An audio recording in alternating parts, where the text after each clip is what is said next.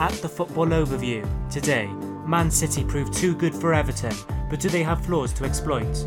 Juve lose again, meaning pressure on Pirlo intensifies. Newcastle's fight to retain Premier League football, international results roundup, our England starting 11s, plus 10 forwards who could be on the move this summer, but who's best value for money? That's your roundup this week at the Football Overview. Hello and welcome to the Football Overview. Today I'm joined by Luke Bateman, Hello, Dylan. Callum McCormack, Evening, Dill. and Johan Aslett. Thanks for having me on, Dill. And last week we did our first quiz, guys, didn't we? And the quiz was 11 players who are still playing who've scored over 400 goals. And let's be honest, guys, you didn't really do as well as I probably anticipated before. But uh, let's hope you, you mean? I got guys. everyone. I've got another quiz for you guys later, so you know, hopefully we'll get some uh, better answers, and also I've got some clues for you guys just to make it a little bit easier for you because we've only got that thirty seconds, haven't we? But your moment of the week, guys. Luke, what was yours? My moment of the week was Nathan Redmond. Uh, I would say coming of age, but he's about 28. Um, but I would say Nathan Redmond's performance in the FA Cup against Bournemouth, scoring twice and providing an incredible assist. And he really came to life with his best performance in about five years. And Callum, your moment of the week. My moment of the week was the damning defeat for Newcastle, the 3 0 victory for Brighton. Uh, Newcastle are in terrible form. Uh, we'll be touching on it later, I'm sure. But yes, brilliant victory for the Seagulls. And finally, Yos, your moment of the week. Okay, so my moment of the week is PSG's victory over Lyon. It was 4 2. It was a real relentless display in the first half, particularly going up 4 0. And it was just a great performance by a real dominant PSG side. Especially that first half performance, as you mentioned, from PSG. Well, they had 4 0 leads and they almost let Lyon back into the game. They scored two late goals, but obviously they had enough in the bank in the end just to get them across the line. But we're actually going to start with Manchester City. And obviously they are through to the FA Cup semi final, where they will be playing Chelsea following a 2 0 win over Everton. And when you think about this run that Manchester City have been on, it all started, didn't it? Following that 1 0 draw against West Brom, which after that performance, I wasn't sure if Manchester City would have enough really to go on and win the Premier League. But since then, they have been relentless, haven't they? What in particular, guys, has stood out for you in terms of the way City have set up on this run? Obviously, Cancelo has been playing at fullback, hasn't he? Pushing into midfield. Gundogan in centre midfield, pushing on. What stood out for you, Luke, over this period where Manchester City have been so, as I said earlier, relentless? The thing about this Manchester City side is, for me, is their durability.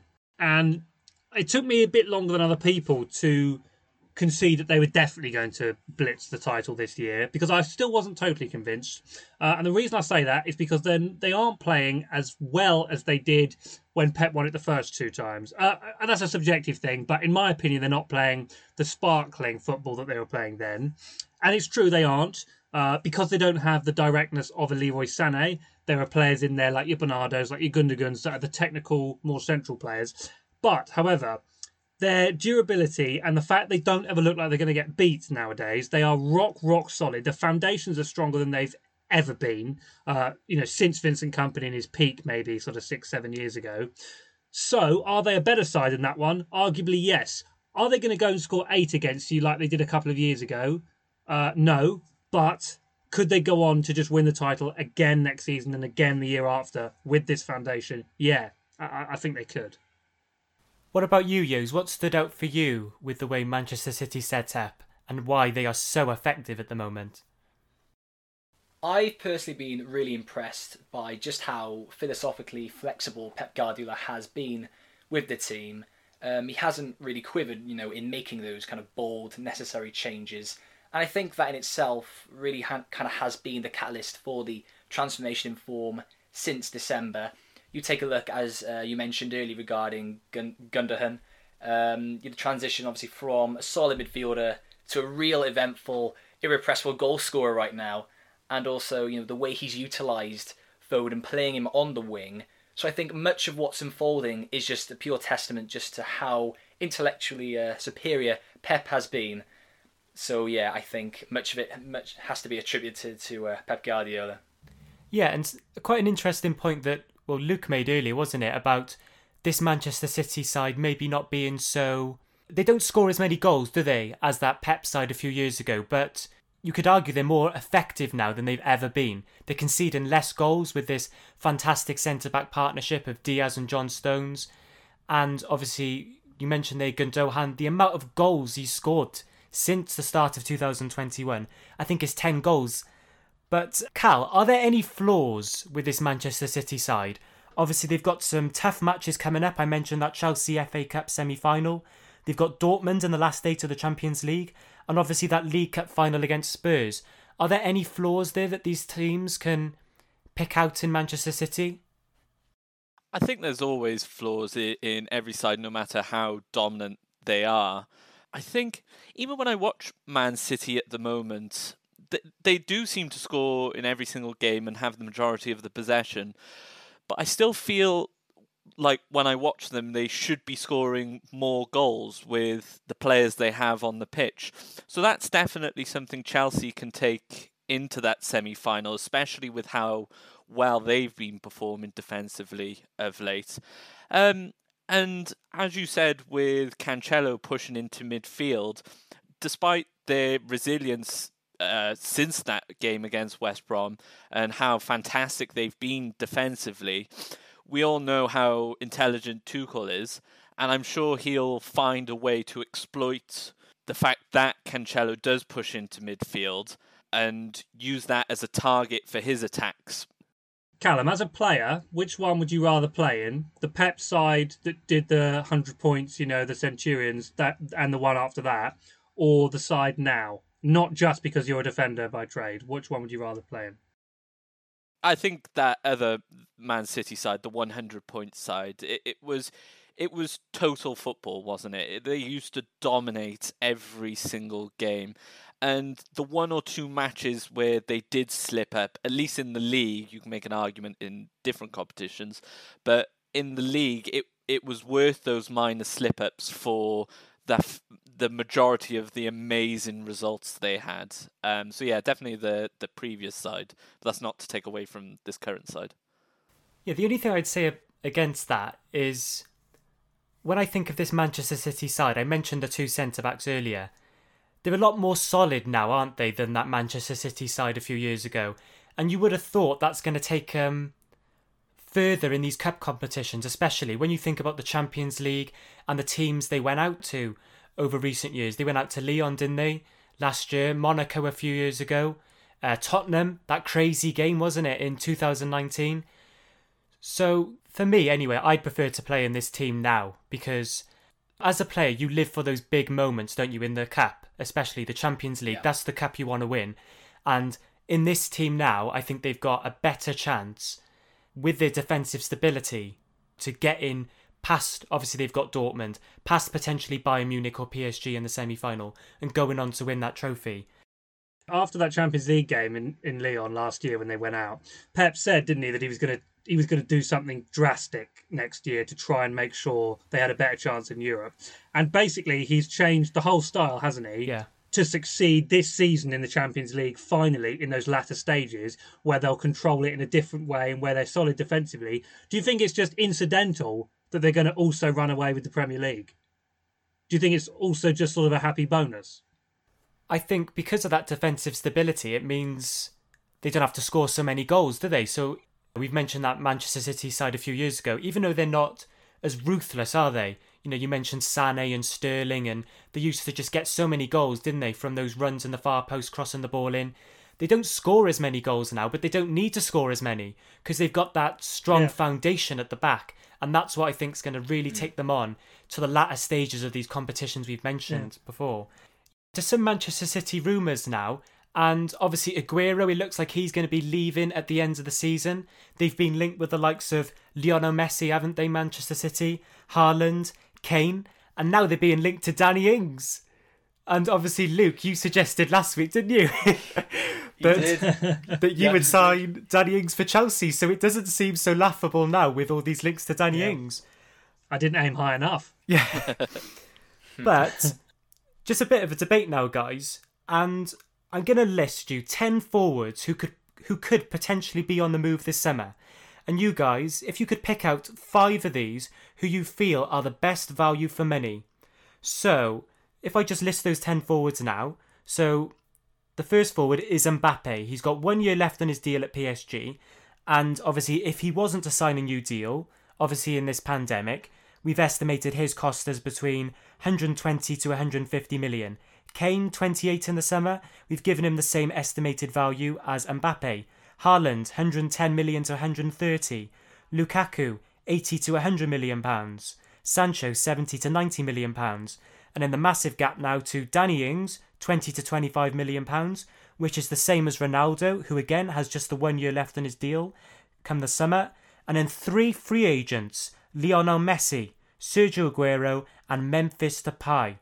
So we'll start with. Go on, we'll start with Cal. If we could have your list from five to three of those best forwards in terms of value for money.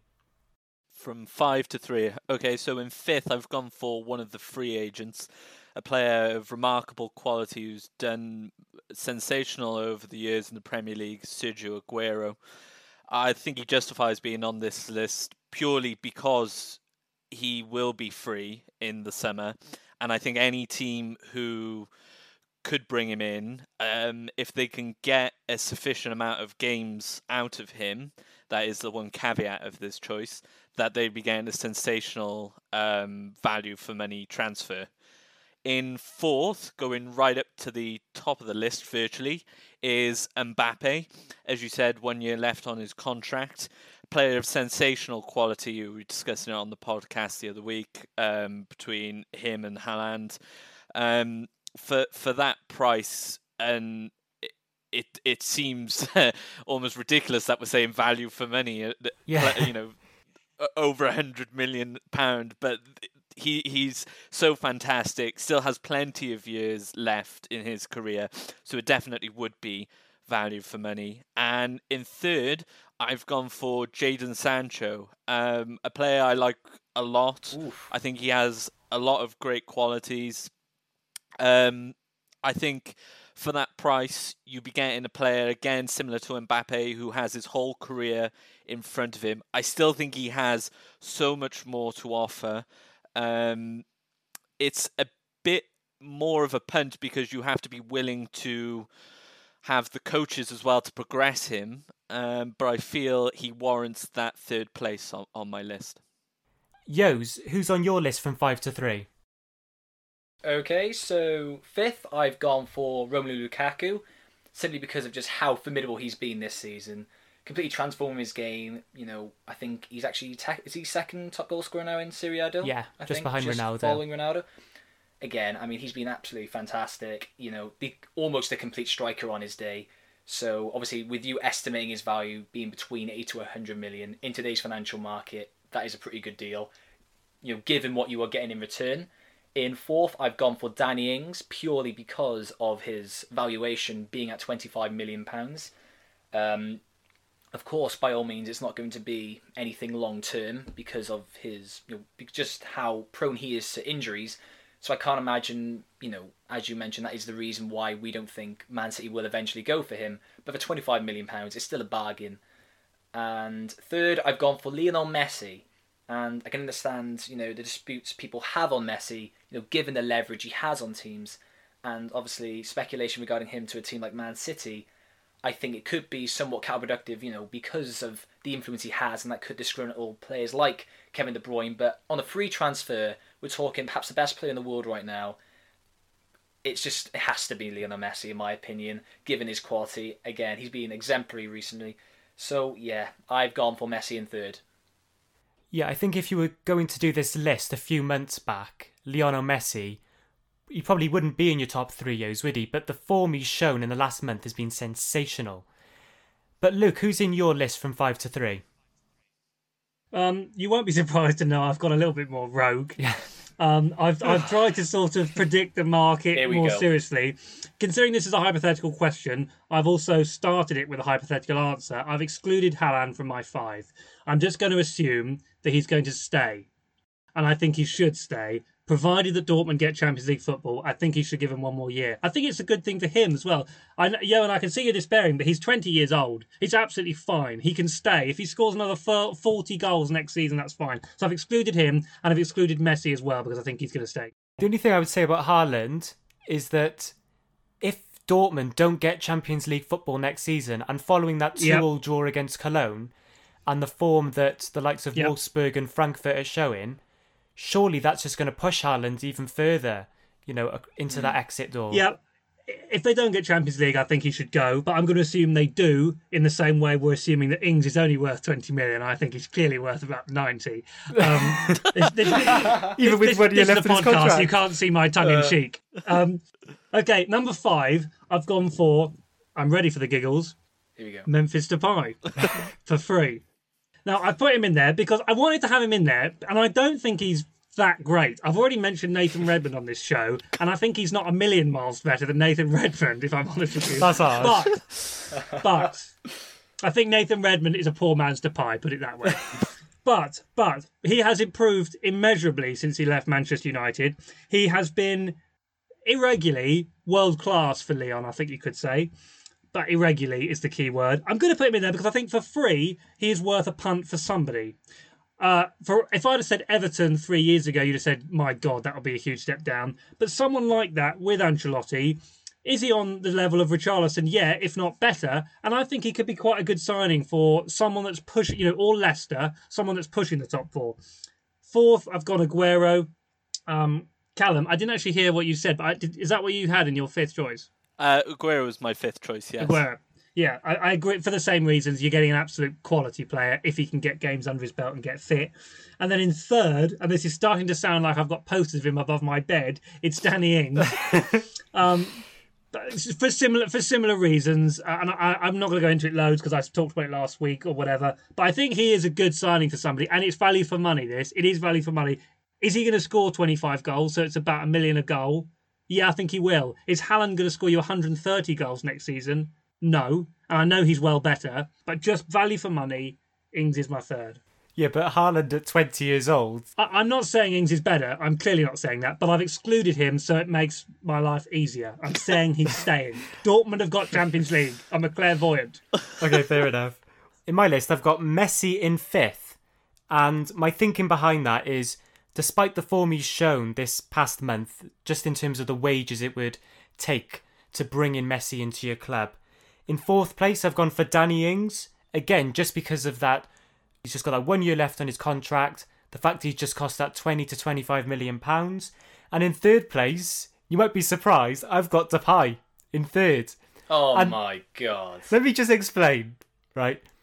Memphis Depay for Lyon this season has been very, very good. He's played like a false nine role, um, and he's had basically they've played with wingers who are more striker-like players, and Depay has been brilliant, dropping in, dropping into the midfield, and he's had the likes of Paqueta and Aouar pushing on when he's come deep in the midfield, and he's been brilliant. And just the fact he's a free agent and that his wage would not be very high at all for a club like you know Luke mentioned Everton, he would be absolutely brilliant for Everton, and especially as a free agent, what a signing I think that would be. But we'll come back to Callum, your top two. My top two. Well, the gentleman we were just discussing, uh, we all can't believe he's on our list, but he seems to be on at least most of our lists. Is Memphis Depay? he gets into my. he gets into this my. This is fantastic. um, um, for much of the same reasons Dylan's just alluded to, he's been fantastic for Lyon, not just this season, but he's been showing increasing form since he left Man United and returned to Lyon. Uh, even on an international level, he's done well in what is what has been at least a faltering Netherlands side. Uh, if we're discussing value for money, free agent, um, low wages considerably to the majority of the players we're discussing. Um, for me, it's it's it's a no brainer to to get this guy in on a free. It just it, I almost had him as number one, um, but yeah, just a player of sensational quality. Uh, he's he's in my number two. So going to number one, a player excluded from Luke's list is uh, Haaland. As we've already mentioned, he's 20 and he's in the goal scoring form of his life. We don't know if it's going to. It might even get better than this. We don't know. It might be that he only lasts a couple of seasons and burns out, and he's one of these players that we, uh, you know, remember in years to come as someone who was supposed to be amazing. I don't think that will be the case. I think he will continue to flourish. He'll continue to score goals and break records. Um, and for value for money, this guy can catapult virtually any team in Europe at the moment with his goal scoring abilities. So that's why uh, Haaland is my number one. Yeah, so Memphis Depay in second place. I never thought that that would be a thing, you know. But as I mentioned, that form he's shown at Lyon, he's worthy, isn't he, to to be in that top two. Um, Yos, we'll come to you. Your top two. So second, I've gone for Haaland for much of the reasons as Callum's already explained. He's 20 years old. His goal scoring is unprecedented for a 20 year old as of right now. You know, he's already been established. I don't think it's going to, to be much of a risk if a team were to obviously opt to pay the 130 million pound estimation you have him for. So I've gone for Haaland second purely just because of just how prolific he's been, and I think he really would replicate that form for almost any team. And first, I've gone for Jadon Sancho.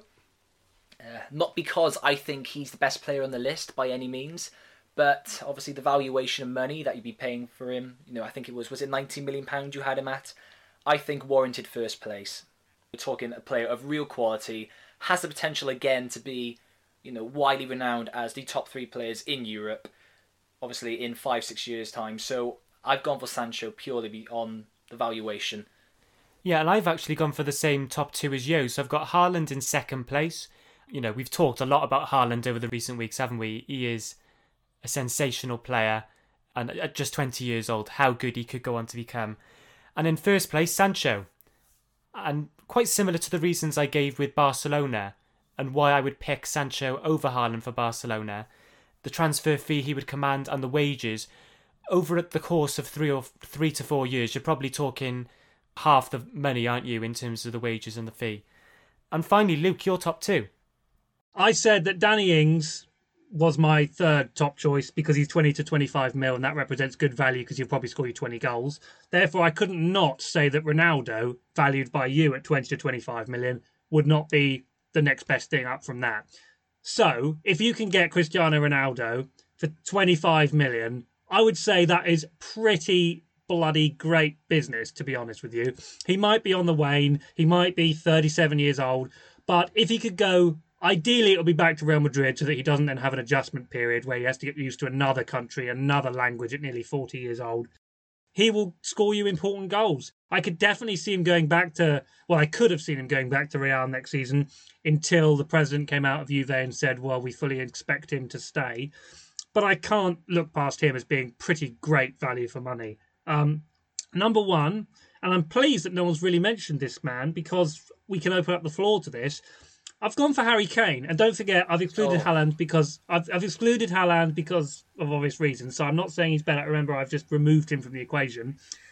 Harry Kane, I'm going to just throw it out there. You don't think he's worth 120 million pounds? Because I think the guy is absolutely world class, and I think he would improve any team in in the world. I'm going to mm-hmm. say that um, from Corinthians in Brazil to Manchester City in England. I think he is world class, and it might be slightly controversial to say he's the best value for money there because other players are rated that that are younger. But if you want someone to score you 30 goals and assist you 20, and maybe even more in a better side than Spurs when you've got Højbjerg and Ndombele around you, then I think that could represent fantastic value for money for three to five years, maybe, rather than five to ten. I'll open that up though. Yeah. Johan, what, why do you think that's such a ridiculous thing? Well, it's ridiculous because again, the estimation was between 120 to 150 million. And as much as I agree on your assessment of Harry Kane, saying how great he would be in utilizing any team in the world in terms of, you know, this debate in terms of valuation of money, I don't think he warrants obviously first position but again, you know, if you could get him for for example 100 million or 110, I could understand it. But I just think 150 million for a player who's going to be 28 years of age in the summer. again, I'm not really too sure if that is very much warranted at this stage. But yeah, again, and if you were Man U and you you had the valuation that you've just said to me, like about 100 million, and they come back to you, Daniel Levy, and they say no, 150. sure. Do you think that's that much to pay extra Well, if you again, really want him? Well, from Man U's standpoint, we have the luxury of spending unlimited funds, perhaps not. But in terms of the valuation of that player specifically, I'm not too sure. Again, if you if this were to be three years ago, I could understand it a lot more. But him now going to be 20 years of age in the summer, I just think there's a lot better deals on the market. But I understand exactly where you're coming from. That's fair enough. I think it touches on a, a larger debate, which we probably won't get into now, but how we as as British citizens uh, evaluate players who play in this country compared to players who play in another country. Um, maybe because we watch Harry Kane week in week out, and let's be honest, he's having this one of the best seasons he's ever had in terms of goal contributions, not just goals scored. Um, and yet we we haven't really put him on our list, wrongly or rightly. You know, that's up for our our own opinion, I guess. But I do think we have a tendency to forget how good some English players and players who play in Britain actually are. Yeah, that's a really interesting point, actually. And when you think about how good Harry Kane's been this season, and also the way he's added to his game as well, coming, we mentioned Depay earlier, didn't we? Playing as that false nine. He drops deep now, Kane, and he plays fantastic balls through to the likes of Son. The quality of pass is just sensational. He almost plays as a number 10 now, doesn't he, Harry Kane? And he would get into any other team in the world. He is that good at the moment. I'm not sure if I can see him at Spurs next season. I think it just all comes down to value, doesn't it? And whether teams have the money during a pandemic to splash out that kind of money. I just want to quickly mention Leicester's 2 1 win over Manchester United. And they made a lot of changes for this match, didn't they? From the Europa League win against AC Milan. And this leaves Solskjaer with only one more chance, really, now to win a trophy, and that's the UEFA Europa League. However, obviously, we need to give credit to Leicester.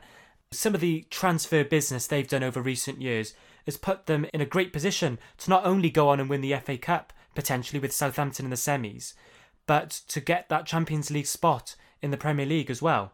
To Serie A now.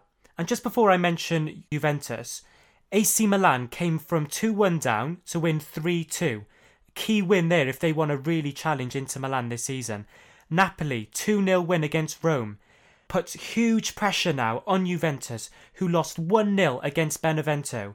And I'm not sure if you saw the goal from Benevento, but basically, Artur, shocking play. Basically, he passes the ball across the goal. The Benevento striker intercepts, easy goal, shocking from Artur. And that puts Juventus in huge pressure now.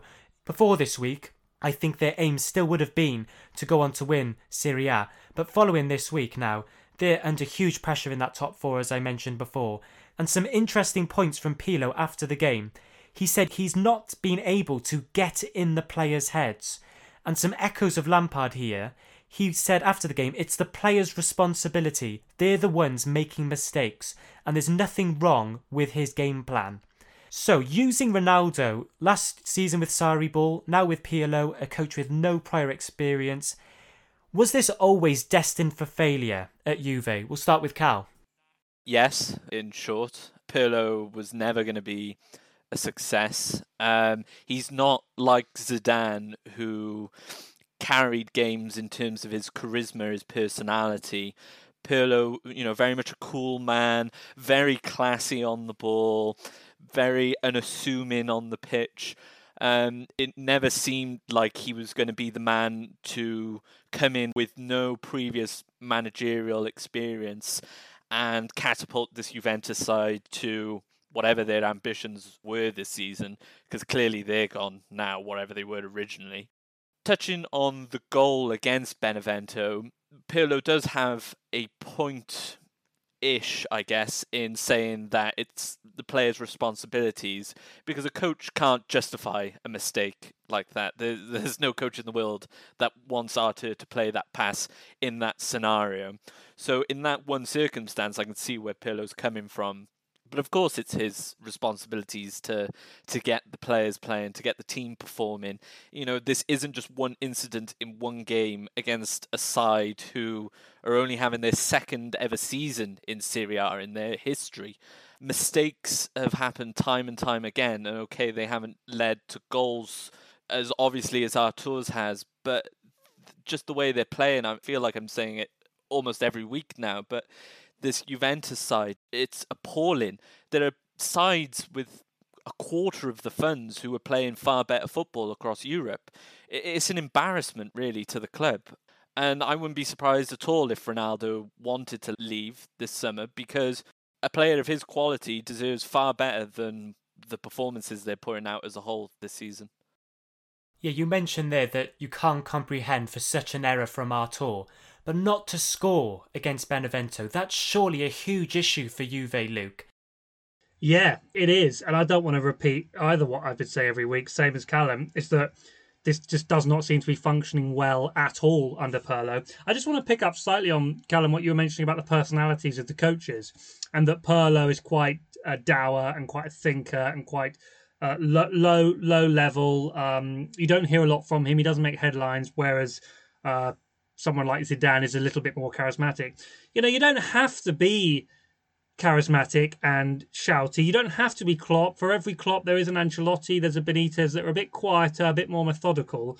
However, what Zidane did get was the caretaker thing, and he had great success as the caretaker initially. Then he got the job, then continued to do great, and then left and has come back again as an established inverted commas manager.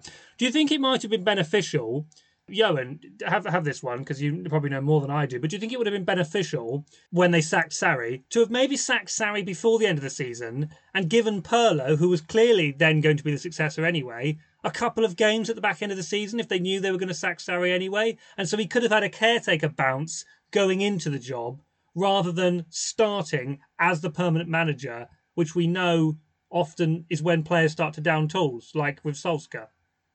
Well, yeah, that would have been the logical thing to do. I think the issues were pretty much exposed regarding him tactically in the um, Porto game. The midfield was very dysfunctional, occupying similar positions.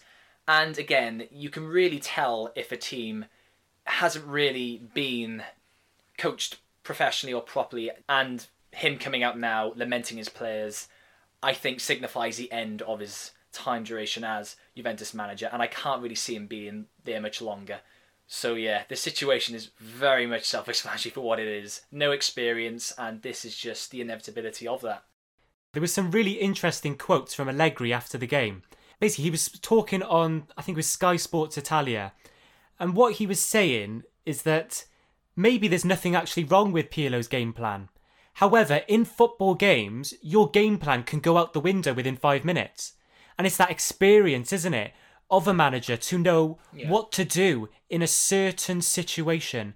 For example, what weaknesses can he exploit in Benevento? How can he just calm down his Juventus players following that Artur pass across the goal? And going back to what Luke was saying there, making Pirlo caretaker manager, they actually gave Pirlo the job of under 23 coach. And then just a few days later, mm. I think it was, or it was yeah. definitely within a week, they gave him the permanent job. You mentioned Zidane. No more than a week. You mentioned Zidane. He took charge of the Real Madrid B team. Then he was caretaker. Then he was permanent manager. Even Lampard. He had that year at Derby. To give Pirlo the job off the back of no prior experience is absolutely incredible, isn't it? Yeah, definitely. It's outstanding. I mentioned before the decisions Juventus have made over the last couple of years none of them seem to make any sense when put together with their other decisions. It's truly remarkable that they haven't had a massive failure before this season, really, relying probably on their foundations built before they started making these crazy business choices. Touching on what Luke said about for every Klopp there's an Ancelotti, that's definitely true. I don't dispute that at all. But I think the personality of Pirlo and the lack of experience combined, it was never going to work when you don't have one or the other. Yes, some really interesting points there with Pirlo, and you just think that teams now, surely they've got to learn from these mistakes. There's talk of Xabi Alonso now being appointed the Borussia Mönchengladbach manager, and to be fair, he has been the coach of the B team at Real Sociedad.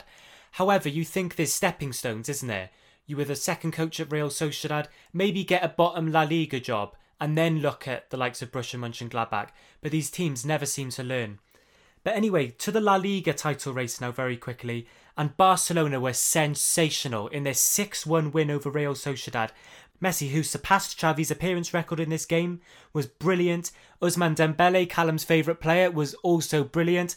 And the two wing-backs as well, Dest with the two goals and Jordi Alba were superb. Benzema was in the goals again with two early strikes in their 3 1 win over Celta Vigo. And Atletico Madrid scraped past Alaves 1 0 in that match. Suarez back in the goals at a much needed time as well.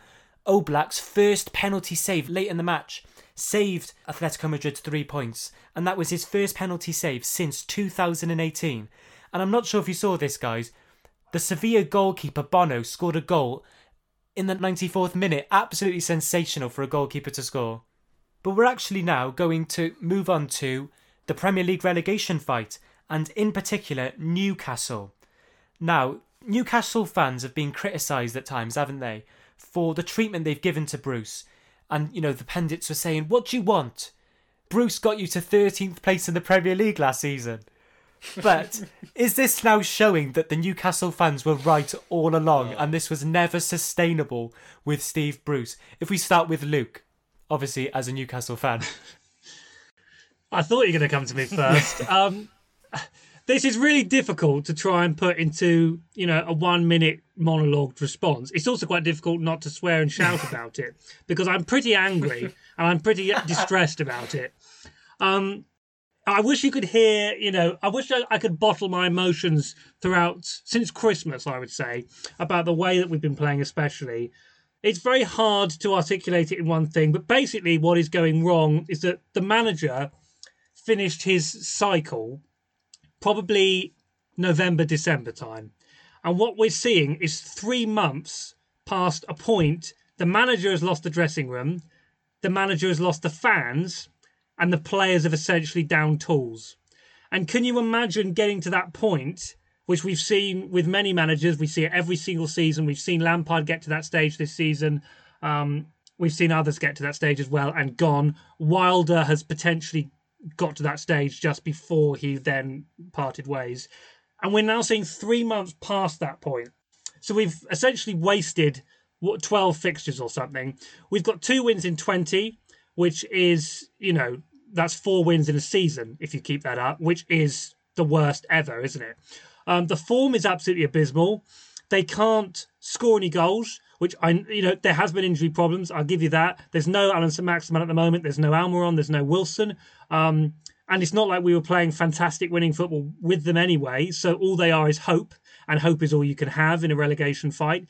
Uh, this has been. If we go down here, this will be the third under Mike Ashley uh, in however long he's been there, 11 years or something. Mm. But the most annoying thing is how avoidable it's been. If you can see that your car is slowly on fire you, before you set off on the journey, but you decide to set off anyway and think you might be able to get away with it because you're too arrogant to want to go to get it fixed at a, a you know a, a, whatever it's called mechanic's place, a, garage. I haven't driven for a long time. oh. You know that that analogy was going swimmingly until I mucked it up, but you, you get what I'm saying. Yeah. It's it's the arrogance of it. Yeah. Um, the people that run that football club are Mike Ashley, who's the owner but doesn't know anything about football and is currently in the Middle East.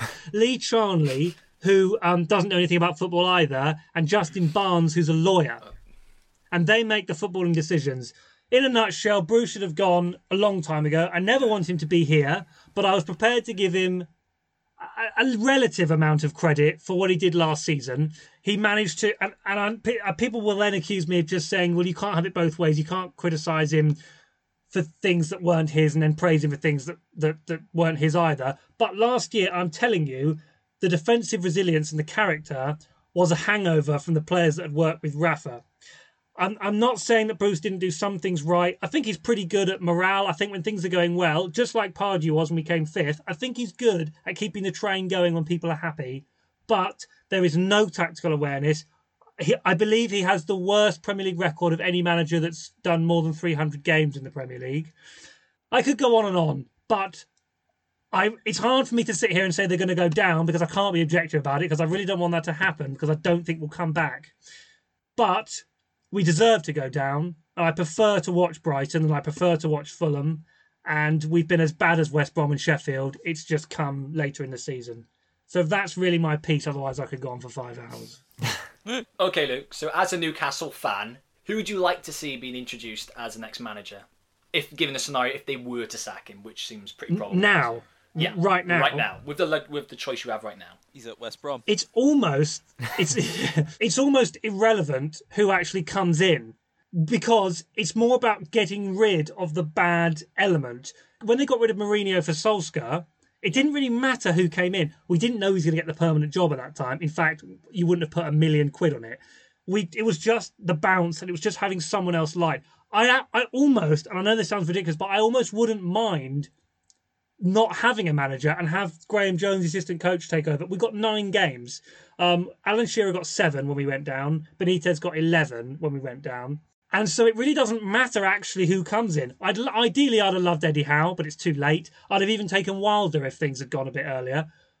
And that's my dream, by the way. that's my realistic dream to have those two. Let alone, you know. So really, I don't think it matters. I just think he has to go because then something can change. Even if it yeah. gets worse, something has to change. At a time where they need a bit of luck, the the bad luck is just compounding. And when you have Steve Bruce dropping players like Matt Ritchie, who's an incredible grafter, probably the best grafter in that Newcastle side, bar maybe Almiron. Um, dropping him because Matt Ritchie told Bruce a few home truths. It just shows that everything that's wrong at the club at the moment. The decision making from top to bottom uh, is is just dreadful. And we all know if Newcastle do get relegated, Ashley will come out, he'll apologise, say the fans need better, they deserve better, say that you know he'll come out and he'll put some money into the club, hopefully like he has the previous times when they've been relegated, but it's not enough. Uh, you know, it's a stadium of 50,000 plus uh, capacity. It, it, the, the, the, the whole city lives and breathes football. It, you see it walking down the streets, and it's it's just incredibly sad to see such a such such a what I consider a traditional Premier League club, such a flamboyant football in, in the history to see them playing how they're playing now it's it's saddening and Newcastle are definitely one of the favourites to be relegated now uh, I can't see any other outcome. Yeah it's such a shame isn't it to see a club with such heritage isn't it? You mentioned there the 50,000 fans that are there at St James's Park every week obviously when there's no pandemic but you walk down the streets and straight away you realise how much Newcastle means to those to the people of Newcastle, isn't it? You see the Newcastle tops on the streets and everybody's talking about Newcastle and you know the rumours surrounding the club and everybody's just they're just looking forward, aren't they, every week to that game? And it's such a shame when you look at the quality of football they play at Newcastle. I think all Newcastle fans want, isn't it, is just a good brand of football a modern approach where they play attacking football and they every Saturday they play to win, not to defend and just sit back and hope to counter. You know, and you mentioned Eddie Howe there. I would love to see Eddie Howe there at Newcastle next season. Even if they get relegated, they can start again. Eddie Howe, I think, would be the perfect manager for Newcastle also just on style of play and wanting to win every week and not wanting to defend. It's actually not even that. Uh, because under Rafa, there, there were some games where, you know, it's 5 4 1 and it is objectively as defensively as you can get. But it is the idea that there is thought and there is a plan and that translates into hope. So the idea that there's a plan is literally all that Newcastle fans are asking for. It actually would be fine if we could defend, but the point of spending a season watching a team that is set up to defend but isn't good at defending is a complete recipe for disaster. So it is simply just to have a plan and some thought, and that is the most frustrating thing because I don't think Bruce actually knows what he's doing. But yeah, we're going to move on to the internationals now. and some interesting results from midweek. So yesterday, Belgium beat Wales 3 1. It was actually a really good goal, wasn't it, from Wilson? But, you know, those old defensive flaws that Wales have had now for quite a while, especially when they play against those big teams. France drew 1 0 with Ukraine. Really poor result there, despite Griezmann's sensational left footed strike. Absolutely brilliant that was. Turkey beat Holland 4 2. And a blast from the past, Yilmaz with a hat trick. Absolutely brilliant play. He's been absolutely brilliant for Lille this season. Portugal beat Azerbaijan by the skin of their teeth. Slovenia beat Croatia 1 0. And finally, Serbia came from behind to beat Ireland 3 2. And I'm not sure if you saw Mitrovic's chip, an old Newcastle player. Absolutely sensational goal that was. But moving on to England now, and you look at those results from midweek, and I think if Southgate can get it right come the summer, there's nothing for England to fear, is there, when you look at those other teams? And just before we come on air, I asked you guys for your starting England 11 against Croatia in their first match, obviously in the summer, in the European Championships. What have you gone for, Yos, as your starting 11? I've gone for a 4 2 3 1 formation. I went for Pickford in goal, uh, Trippier right back, Stones, Maguire, two centre halves, Luke Shaw left, uh, two holding midfielders. I've gone Jordan Henderson and Declan Rice. On the right, I've gone for Marcus Rashford, uh, and then Sancho on the on the other wing, and then Kane up top. Who's in your attacking midfield? Oh, did I, oh, Grealish. Did I mention? sorry, sorry, yeah, Grealish is my yeah. I, I forgot it. Yeah, sorry. What, Voluntary choosing to play with 10 men. I like it. Cocky. Rebellious. one one quick question: Have have you watched Trippier like at all since since the last tournament? I know he had that free kick against Croatia, but for starting right back, really ahead of all the other right backs available.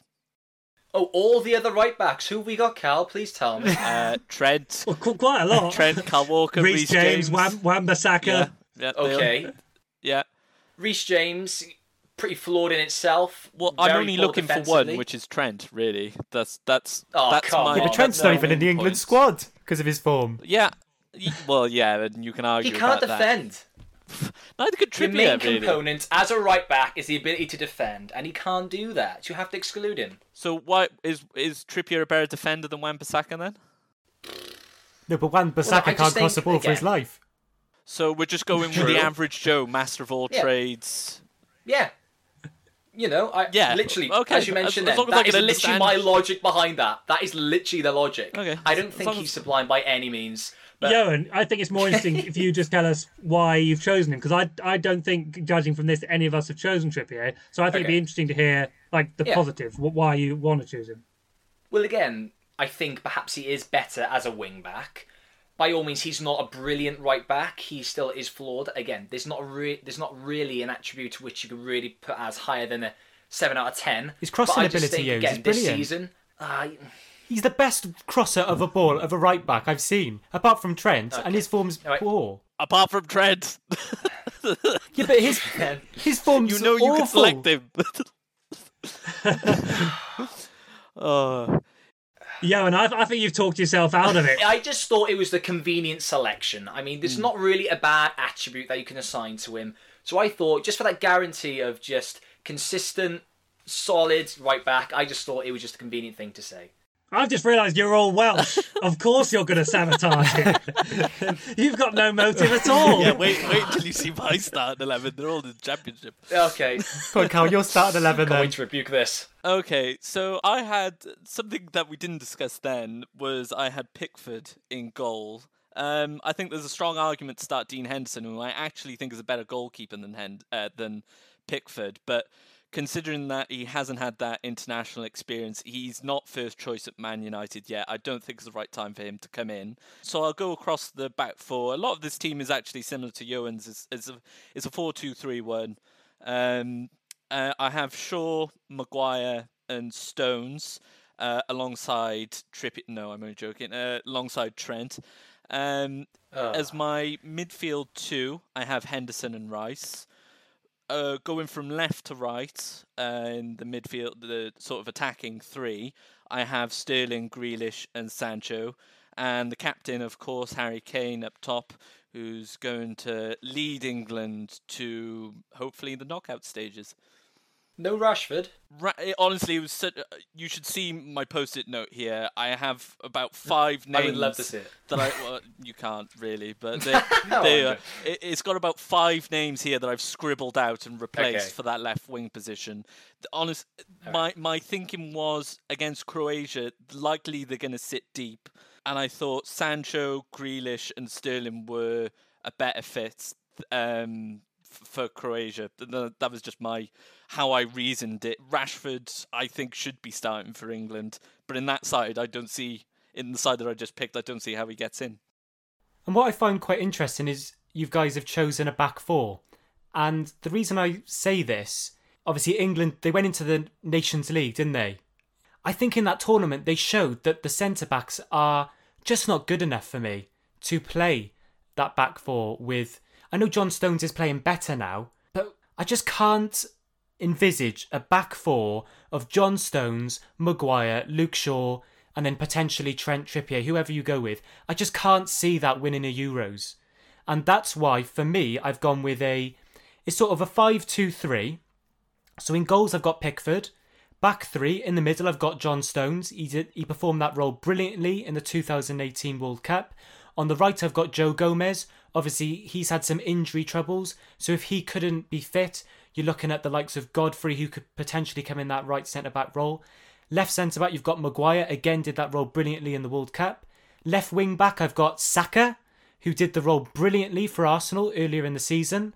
Right wing back, I've got Trippier, who again was brilliant in that role in the World Cup. Fantastic crosser of the ball. At Atletico Madrid, guys, he is absolutely brilliant at crossing the ball. And as a wing back, you get plenty of opportunities to do that.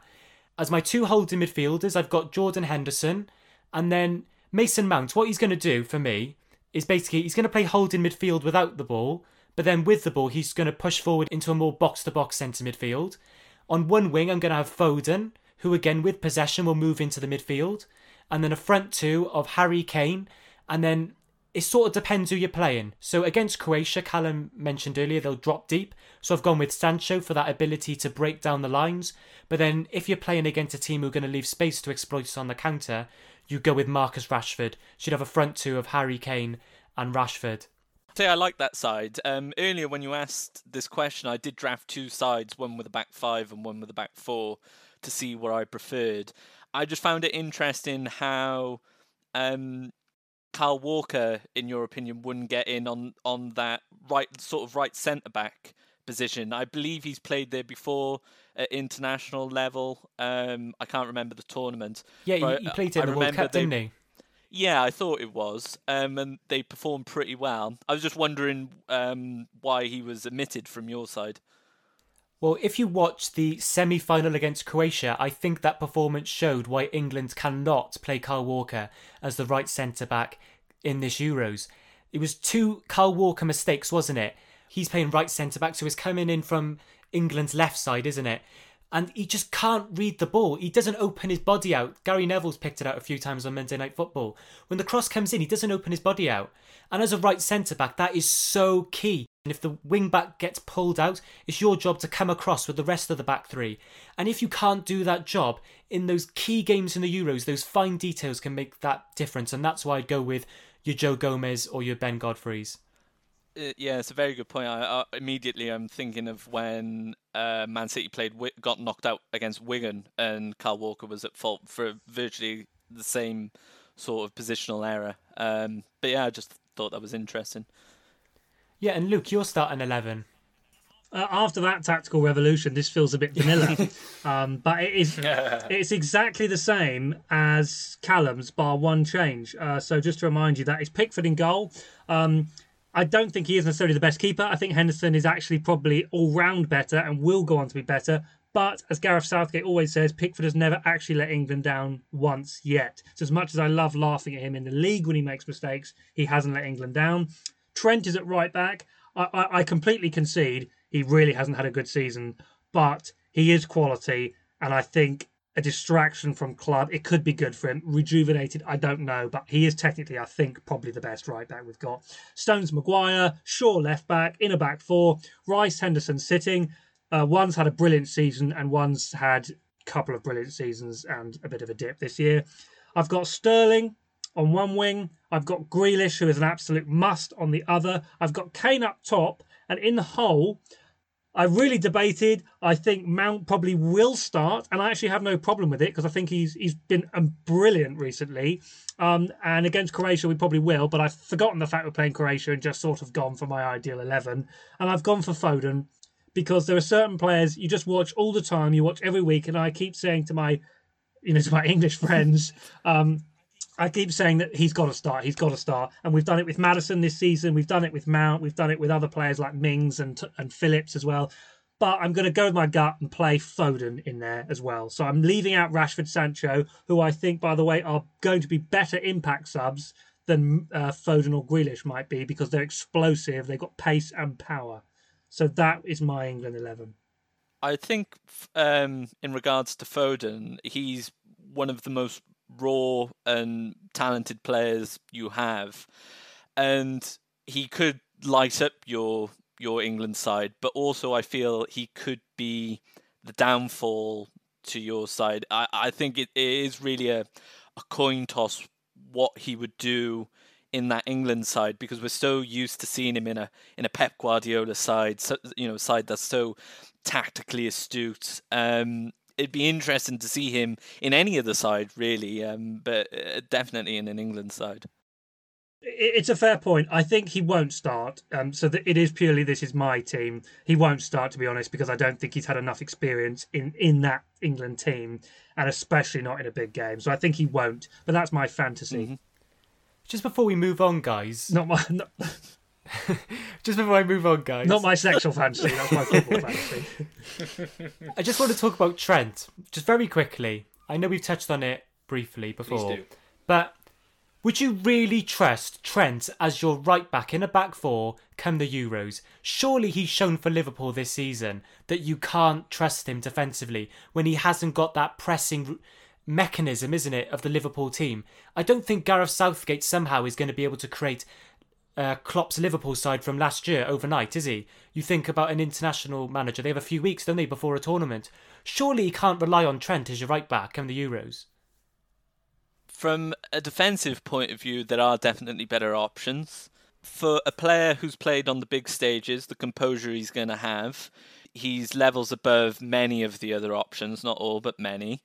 And I just think what he gives going forward is so much above the rest. I know what you're saying. In a lot of that is due to the high press, and granted, that's a good point. But I'm just picturing him and Sancho on the wing with Grealish drifting out to that side, Henderson or Rice tucking in to cover, John Stones floating out into that sort of right back space.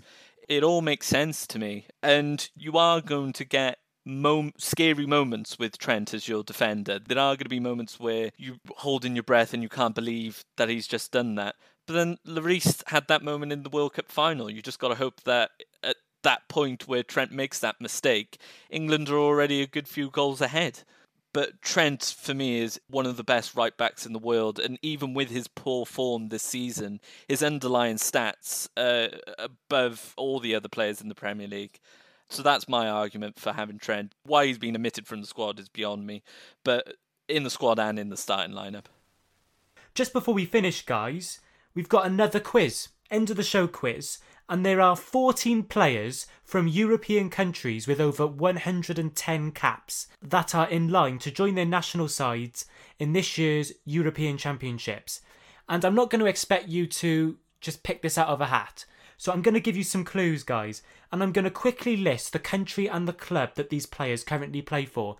Okay, so we've got a player from Spain and Real Madrid, a player from Portugal and Juventus, a player from Croatia and Real Madrid, from Portugal and Wolves, from Slovakia and IFK Göteborg, from Sweden and AIK, who play in Sweden, from Belgium and Benfica, from Spain and Barcelona, France and Tottenham, Sweden and AC Milan, Poland and Bayern Munich, North Macedonia and Genoa, Portugal and Porto, Sorry, what was that last one? Portugal and Porto, and one more Belgium and Borussia Dortmund. In case you have 30 seconds, guys, to complete that list. Jesus, 30 seconds. All right. Dylan, can you give me the Sweden one again? Yes, we've got from Sweden and AIK, who again play in Sweden. Yep, absolutely no good for me that one. I can't believe you haven't got the uh, the North Macedonian. I do know a player from North Macedonia, but he doesn't play for Genoa. Alioski is North Macedonian, isn't he? Yeah, from Leeds, that's right. Yeah, yeah. yeah. Yeah. If you just said Leeds instead of Genoa, I'd have been all over it. Five, four, Easy. three, two, one. Pens down, Right, guys. one down. Okay, so from Spain and Real Madrid, who is it? Ramos. Ramos, yeah. Mm-hmm. Yeah, everybody got that? From Uh-huh. Portugal and Juventus. Ronaldo. Ronaldo. Yeah. Croatia and Real Madrid. Modric. Mm-hmm. Yeah. Portugal and Wolves. Moutinho. Patricio. Oh, Oh. course it is. What? No, it is Moutinho. Yeah. Oh, I, I didn't. I, yes. I forgot he existed. It, it was, ru- it was ru- There's so many Portuguese players there. Well, as soon as I thought of Patricio, I just thought I had it. So, guys, keep track of your marks now. So, Slovakia and IFK Göteborg. Is it Hamsik? Great shout. Yes, it is. Oh, Oh. good shout. Well done. Well done, Bateman. When I, when I can get a haircut, I'm going full Hamsik. From, Full Swe- handshake. from Sweden and AIK. No. Is it's is it No is idea. Olof Mellberg? Is he still playing? No, you do Wow. know this player though, guys. Used to play for Birmingham. Is it Seb Larsson? Yep, Seb Larsson. No. He's still knocking about. Yeah, What the? How old is he? I don't know. And Sunderland. He's getting on now, isn't he? But Belgium I and think he's Benfica. 49. Belgium I and don't know this Benfica. one. Any Oh, ideas? it's it's it's Vertong- it's Vertonghen. Yeah. Oh, of Oh, course. I, damn it. I forgot he I was know. there. Oh. Spain Oh, that's and Barcelona. Piqué? Piqué. Yeah, yeah, Piqué. that's who I went for. No, Sergio Busquets. What? Alba. Oh, yeah. it is. Oh, Is Jesus. Piqué not there yet? He's not on this list. 110 caps. He might be on the list for 100, 109. but not 110. Oh, I thought that was in the bag. Yeah, so did I. France and Tottenham. Lloris. Yeah. Yeah. Sweden and AC Sure. Milan. Ibra. Ibra. Zlatan. Yeah. Poland and Bayern. Patricio. Lew- uh, Lewandowski. North Macedonia and Genoa. Come on, guys. I know one of you guys have got this. Is it Tony Blair? Is it is it Jones? No. It's actually Phillips. Goran Pandev. Who? Oh. Goran Pandev Yeah, I remember him. Who's used to play for Mourinho's Inter Milan team. 37 year old playing for Genoa still. Portugal and Porto. Pepe? Yep. Yeah, Pepe. And- He's still. Oh, okay. And finally, Belgium and Borussia Dortmund. Is this Axel Witsel? Yeah. No, well he doesn't. done. Pl- does he play? I thought he Yeah. left. I think Luke won that, didn't he? How, I, how- I think I, yeah. I think I've won that one. yeah, th- we don't need to total it up. All right, we won't, we won't total it up. We won't, I'd like to. we won't, we won't embarrass you wouldn't guys. But just before we go, guys, instead of your match to look out for over the next week, who are your international team that you'll be keeping an eye out over the next week? So just decide that you'll be keeping an eye out on the results heading towards the Euros. If we start with Luke. Well, as the only Englishman on this podcast, I will say England, but more specifically, we are playing, as of this very evening, the legendary San Marino, the uh, random offshoot of Italy that is, for some reason, a national team. Um, and so I'm going to be focusing on San Marino. I'm going to be focusing a lot on their defensive shape. I'm going to be focusing a lot on the fluidity of their attack. And if they manage to score one more goal between now and the expiration of their club, um, so I'm looking for I'm looking forward to seeing how they perform against England and whether they do concede an odd number or an even number below or above 12. Go on, Yos, your international team to look out for over the next week. Well, I guess I'll just go for Portugal because again, they're a team of much potential given the quality of players they have. And yeah, it's just going to be pretty intriguing to see how all those high caliber players gel. So purely on that basis, um, and again, I think they are going to be competing again to retain their Euros uh, title. So I'm going to go with Portugal. Johan, just what one word answer. Sure. Have they got the most exciting squad in Europe at the moment? Absolutely. Oh yeah, theoretically, yeah. If you're going by the players, I think that's hard to refute. I, I, I think so because Yeah, the list is absolutely unbelievable, isn't it? It really is, yeah. Although with France, with the likes of Mbappe, you know, the list is endless. Ousmane Dembele, Giroud, Lemar. Um, Giroud. Strange, They- strange choices, Dan, if I'm Yeah, honest. to fair, I didn't really think that through, did I? You've drawn a blank. I'm not even sure Lemar gets into the French squad, does he? no, I, No, he's talking about Lamar the singer. He's transition. but Cal, your team to look out for over the next week. With a view in the Euros, I think they could potentially be dark horses. Italy. With Mancini, they are a side that I think could do well, could really surprise us. Um, you can never rule out the Italians in any international tournament. So they're a side actually who I will be keeping an eye on their results and their performances.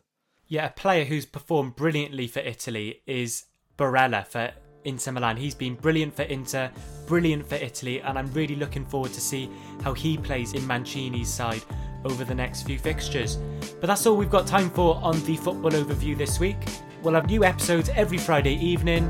Thanks to Luke, thanks to Cal, thanks Yos, and yeah, we'll see you again for another episode next week. See you then.